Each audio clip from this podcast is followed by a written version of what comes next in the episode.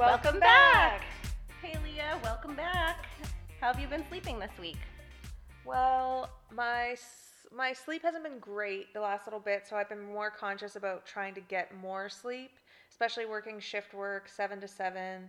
I'm finding it really difficult to get enough sleep. So, um, I've been wearing my Fitbit and tracking my hours and just trying to be more conscious about what time I have to go to bed in order to get an actual good chunk of sleep and, and feel better. So, I'm just trying to be more conscious of that right now and working towards my minimum seven hour goal. Good.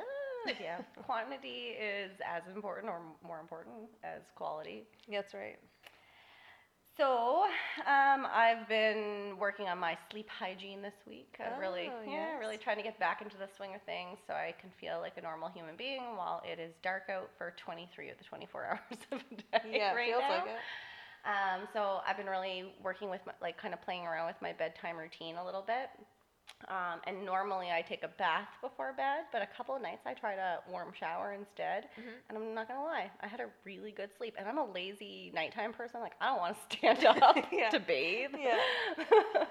but I did find that I had lay in hot water. yeah, and then like crawl to my bed. Like, but I took two sh- I, uh, two nights. I took uh, showers before bed, and actually it was it was awesome. I slept really great both of those nights. So I might start working that into the t- into the regular routine. We'll see. Right, Not right. totally ready to give up the bathtub yet. Marley is the queen of the routine.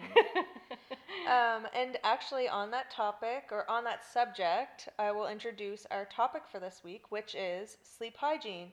So, you might have heard us mention sleep hygiene before. Um, it's a term that we use a lot, and it's a term that's very common that you'll hear in the sleep world, which not many people are in, but, anyways. It's a term um, basically that describes the behaviors around bedtime or activities that can promote or impede your sleep, basically. right. Um, these can be good or bad behaviors, so you can have good sleep hygiene or you can have bad sleep hygiene. And we're in control of that ourselves, so like that's something, you know, Absolutely. that's, that's The- one thing that we can do to control our quality and quantity of sleep. our behavior, Right. and it, our daytime behavior will directly um, affect how we sleep at night, Mm-hmm. and that's the what sleep hygiene is. And really, it comes down to just making a few simple, small changes. It's not that you know you have to do everything all at once and follow every single tip all the time, but if you're struggling with sleep, incorporate these into your bedtime and in, into your I mean, even your daytime, what you're Mm-hmm. doing in the daytime to make your sleep better, and they can have a big impact on your sleep. Yeah, it's no different than diet and exercise tips that you hear, you know, little things you can incorporate in your life to improve your health. There are the same those same things that are um, Absolutely. around your sleep. And um, you know, you just want to take those small steps, like maybe start one new sleep hygiene tip per month, incorporate it until Mm-hmm. you've, you know, gotten rid of whatever trouble you're having with your sleep. and then if you're still having trouble, then you should seek some professional medical opinions. Right. just Right. a disclaimer there. Yeah. So this week we've narrowed down our top 10 favorite sleep hygiene tips. The top 10 that we think are most important as well Right. and you're getting them for free. Let's start with number one. We'll start with number one. So, the first tip that we have for you is to establish a good sleep environment. So, that means cool, dark, and quiet. Exactly. So, cool. Um, it is better for your body to sleep in a cool environment just because naturally our bodies um, will cool at, when we fall asleep, and the cooler room will help promote that and get us into a deeper sleep. So, ideal temperature for your bedroom is typically somewhere between 15.5 and 19 degrees Celsius, and that can vary a little bit for everyone, but that is the, the recommended temperature range. Um, darkness, so I can't stress enough that your eyelids are not blackout curtains. Ju- If you have a bunch of lights on in your room and you close your eyes, it's not pitch black, and light can go through your eyelids. Mm-hmm. Even the little blinking lights on, you know, TV receivers and things like that, Yeah. that can disrupt your sleep. So a completely dark bedroom is very important. Invest in the blackout curtains. I mean, they're not very expensive. You can get them from No, I- IKEA now. yeah, I got. I think mine. I have an entire wall of windows, and mine only cost. I think it was less than hundred dollars to put up worth every penny. Great blackout curtains. Totally. worth every penny. Life changing, honestly. And another another tool that I like to use is an eye mask. So you can buy Mhm. really comfortable eye masks now. They're fairly cheap, less than ten dollars. You do have to replace them. Um, they cup your eyes. Get the the ones that are um, they they're kind of formed, so then your eyelashes don't rub against them. Yeah, it's not comfortable. Um, Not the dollar store ones that are silk and no. with the animal ears on them. Yeah. no, get a good eye mask. Um, and then that's a portable sleep tool too. So if you can, you know, if you're going somewhere else, traveling, and you're not sure if the room's going to be completely dark, having an eye mask is, is a nice tool to have with you. Right. And then quiet. So noise can be something that can disrupt your sleep without you even realizing it. You know, if you live close to a noisy road, there's street noise and cars and sirens and things like that. Um, there can be noise ha- that's waking you up and you don't even know why you woke up because you weren't aware that you heard it and then you were just awake at that time. Mhm. Um, so white noise machines work really great for the people that love to have their phones in the room. Speaking of that, 70% of the world. Yeah. uh, there are white noise apps. Um, there's all this new research about different types of noise. There's like pink noise and brown noise, and there's all these different noises. Brown noise. There's brown noise. Interesting. Poop noises. I can visualize It's what brown noise would sound like. Basically a lullaby. This is the first I've heard about brown noise, and it just caught me off I guard. actually don't know if there's brown. Anyways, we'll cut that out. um, I think you should keep it. so there's if you know if you look into some of these noise if you're into that stuff into the technology there are some different wavelengths of noise and things like that that can promote sleep as well but for from a simple perspective just something that's gonna kind of um, Drown it out. drown out the impeding noises that can wake you up um, and I am a big advocate for earplugs. I know Yeah. there's a lot of parents that feel uncomfortable wearing earplugs because they're worried about their kids and things like that. But honestly, you can still hear through the earplugs. It just dampens the noise. Yeah, so- I find I, I do sleep a lot better. And when I wake up in the night and realize my earplug's fallen out, I get like I reach under bed. I reach under bed and stick it back in, and I I, love that. Like when it when the sound gets drowned out, I'm just like gone So, right back to Leah sleep. and I both use foam earplugs, and we um, they kind of roll them between your fingers, and then you shove them in your ears, and they expand in your ears. Mhm. And we both get the same sensation when they expand in our ears, and it deadens the noise, and it just puts us to sleep. Yeah, once you get used to it, It really like it's, does. uh, it's hard to sleep without them once you get used to I it. actually have a little um, basket in my nightstand, so if I lose an earplug in the middle of the night, I just reach over to my nightstand and grab an earplug. emergency earplug supply. it works great. And also, Marley said about noise outside and that kind of thing, but also if you are a shift worker like me and you're sleeping during the day and your family is noisy, or even if someone in your family is noisy at night, or if you live in an apartment building, you can't control that kind of thing. So the noise inside can also disrupt your sleep, and and so um, protect yourself against that. And specific to shift workers, they tend to do better with air conditioners, and it's because it keeps Sound it and cool. cool. and- exactly, and it does kind of gives you some white noise as well. So our second tip is to only use your bedroom for sleeping and sex, or if you want to be more classy, intimacy. we can't discriminate against anybody's lifestyle. They might not be You're sex, right. might not be intimacy. So That's true. Right. You're right. Intimacy and sleeping. And the reason is that you just don't want to do anything in your bedroom that's going to associate your, your bedroom with another activity. So working and watching Mhm. TV and some eating Anything and things like that. stressful or exciting. Right. Anything stressful or too, I mean, you, you want some excitement in your bedroom, I'm sure. Yeah. Nothing too exciting. Nothing's gonna wake you up too much. Mhm. Um, but it's really about associ- you know, the brain association with your bedroom. So you always want your bra- your brain to associate your bedroom with just sleeping. Mhm. So that's that's kind of the the gist behind that one. Okay. Um, that one's pretty straightforward. So number three is to establish a regular bedtime and wake time.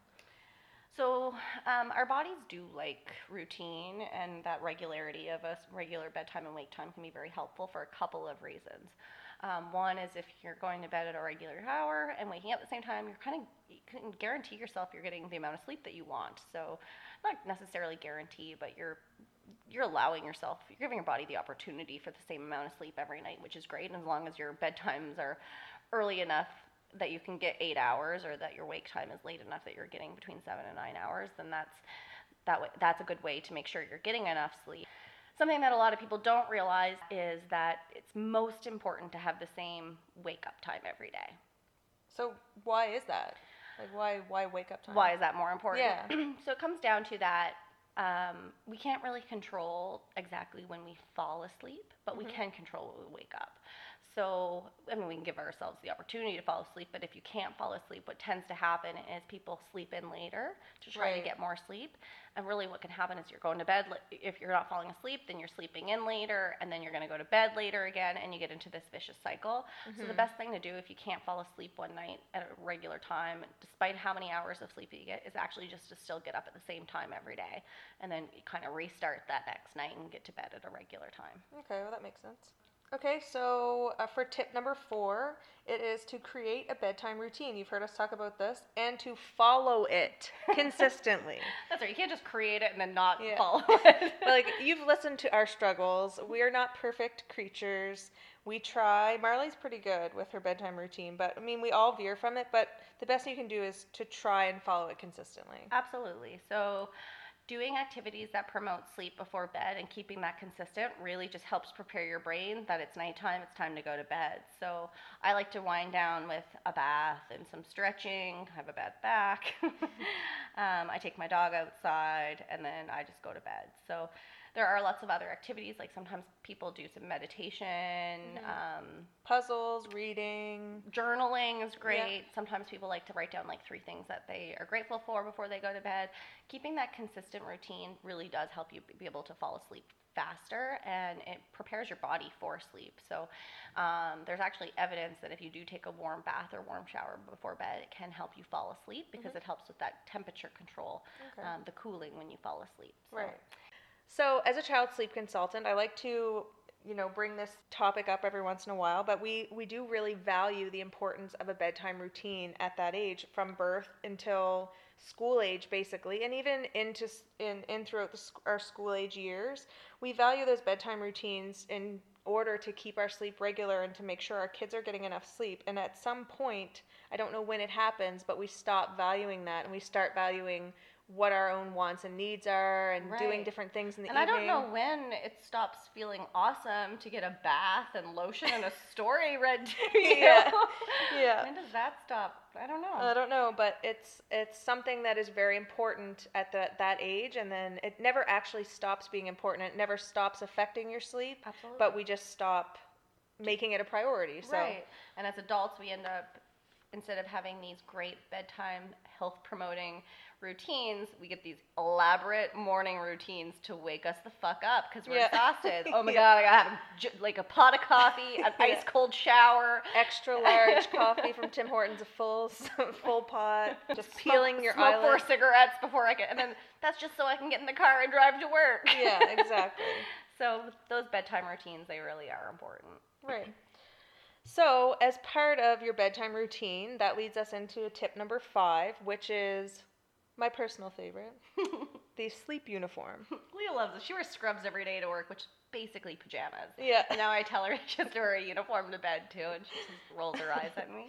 Not she an, loves it. not an actual uniform, but choose something um, that's comfortable to wear and wear it every night. Right. So if you have like a comfortable pair of shorts and a t-shirt that you really like to sleep in, get five pairs of those. Yeah. Or do laundry very often, but Yeah. keep that consistent. If your if your sleep uniform is your birthday suit, get naked every night. Yeah. That's that's the best thing. You want your body. You want routine. You want your body to associate that outfit with with going to sleep. Right. So if you're wearing like your, you know, you get home from work and you take off your work clothes and you put on your joggers and your hoodie, and then if you fall asleep in that, your brain is going to associate that with just That like feeling right? Or like people that wear like their yoga pants to bed.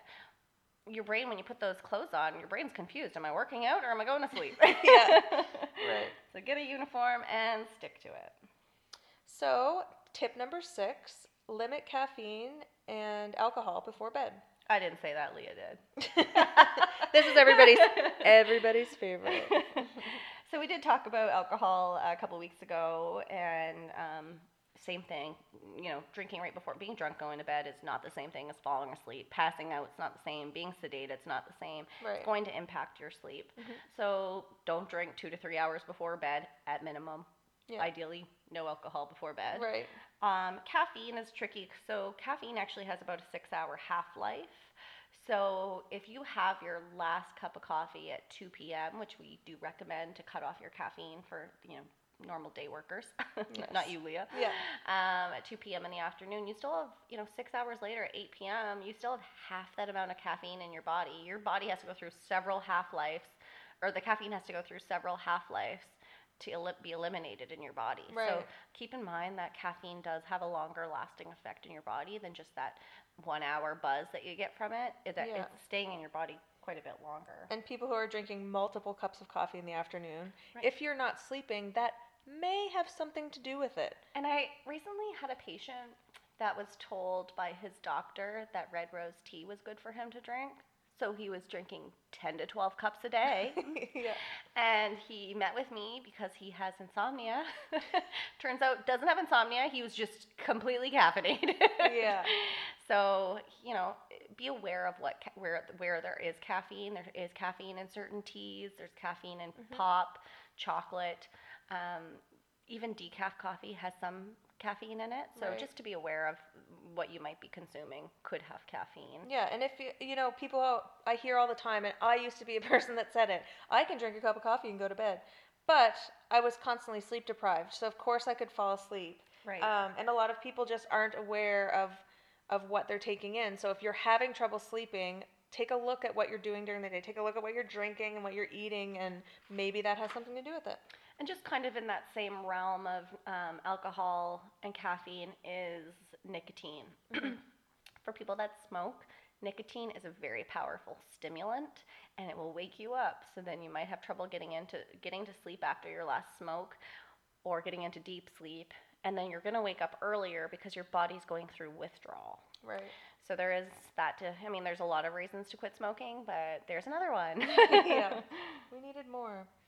Um, okay, so on to number seven. Our seventh tip is everybody's favorite put your technology to bed.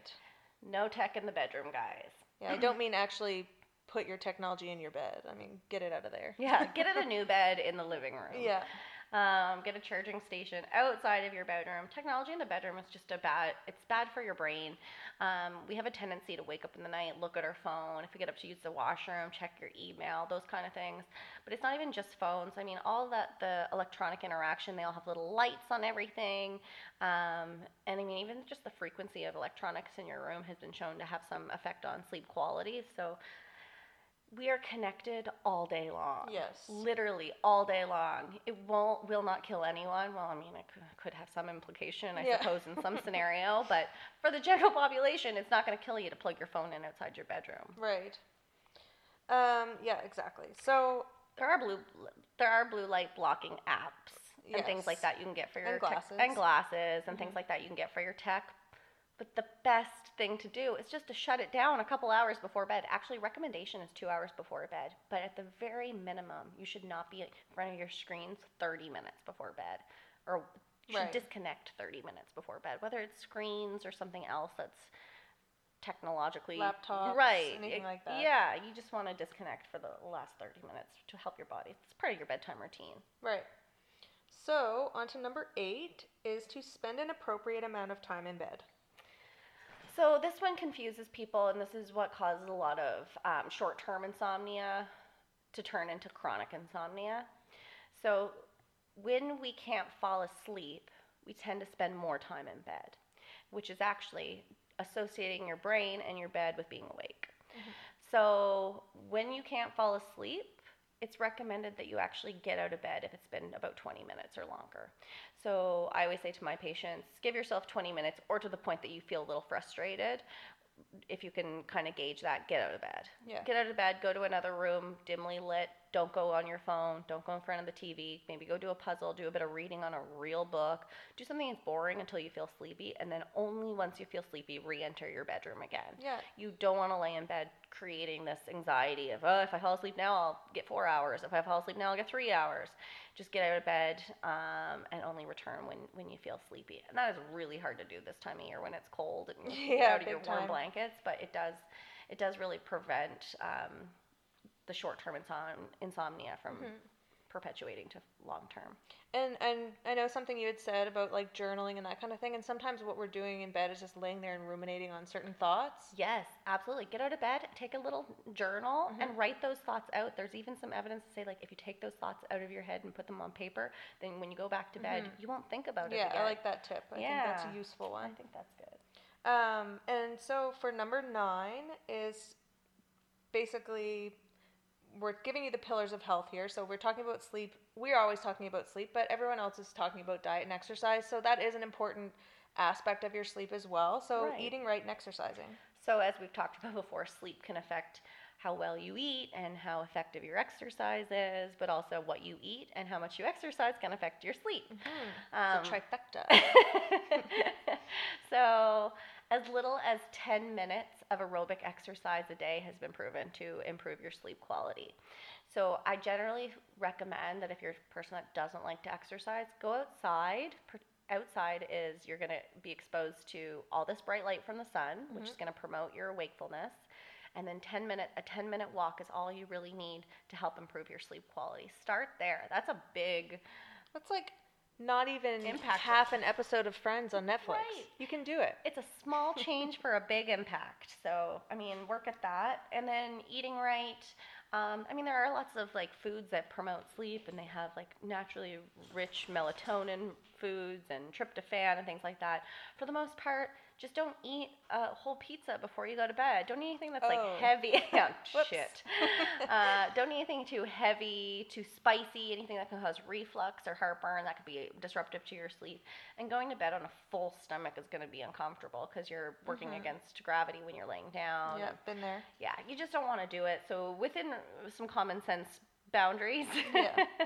um, that's really what you want to do for, for eating and, and sleeping. Right. And, and you don't want to go to bed starving either. So a lot of people um, want to know what they should have for a bedtime snack. Yes. Um, so a light complex carbohydrate or a um, small bit of protein. So a piece So- of cheese and crackers or something like that, but Right. just a small amount is what's recommended.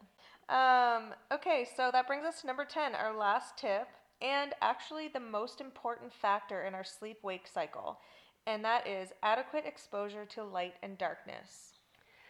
So we talk about this every single day, uh, Lee and I, but adequate exposure to light is super important for y- for your brain to say it's daytime, and then. I think a lot of people have kind of gotten on board with that. Like you start to feel groggy, you get outside. Everyone thinks they're going outside to get fresh air, and that's going to wake them up. It's actually the sun. Right. but That's um, true. I never really thought about that. yeah. Um, but if you're working in an office that doesn't have any lights or anything like that, like get exposed to some light during the day. There's artificial light that can make your brain believe that it's sunlight. You can get outside, that kind of thing. Um, and that will help your brain know, okay, it's been day for a while. And then when it's nighttime, what you want to start thinking about is dimming your lights. So a couple hours before bed, just be aware of the lighting in your house. Is it bright white LED lights that are going to tell your brain do not produce melatonin? Yeah, we're already inundated with lights everywhere absolutely. right now. So. I mean, the creation of electricity has changed sleep sleep for everybody. We used to sleep when it was dark and be awake when it was light Right. and things like that. Um, the other thing that I, I see a lot is um, bathroom lighting.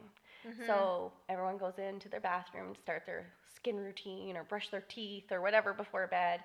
And usually the lights in bathrooms are quite bright, especially those um, vanity lights that go Mm-hmm. around the mirrors. Yeah. Um, those are big, white, bright lights. Great for morning.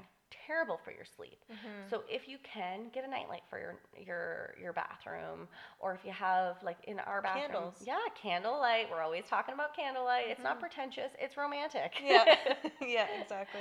Um, we have a couple lights in our bathroom, and you can, there's a dimmer one than than um, the one that goes around the the mirror. Kind of just ha- being aware of that. Go back and buy some old school yellow light bulbs. Yeah, Those incandescent, incandescent, light yeah. bulbs. Um, sure, they burn out faster, and they might not be as efficient with electricity. But if you're having trouble sleeping, put that in your lamp. Yeah, exactly. You know, you don't want a big bright light. um, just being aware of, of the light that you're exposed to. So in the daytime, when you first wake up in the morning, that's why I say if you're going to grab your phone, turn up the brightness first thing in the morning. Yeah.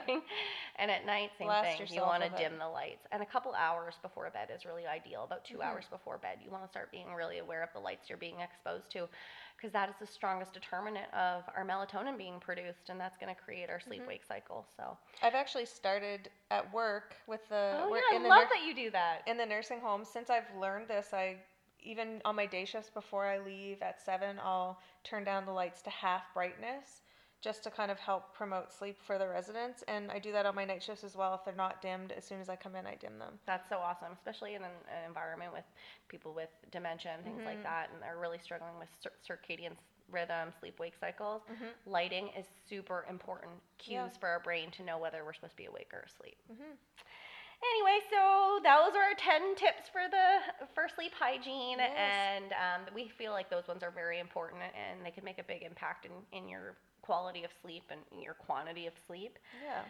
And really, um, you don't need another tip from me this week, but I do want to let you know that on a regular basis, I'm seeing people think they have insomnia or they do have insomnia because of poor sleep hygiene. Right. Prolonged poor sleep habits will create insomnia, basically.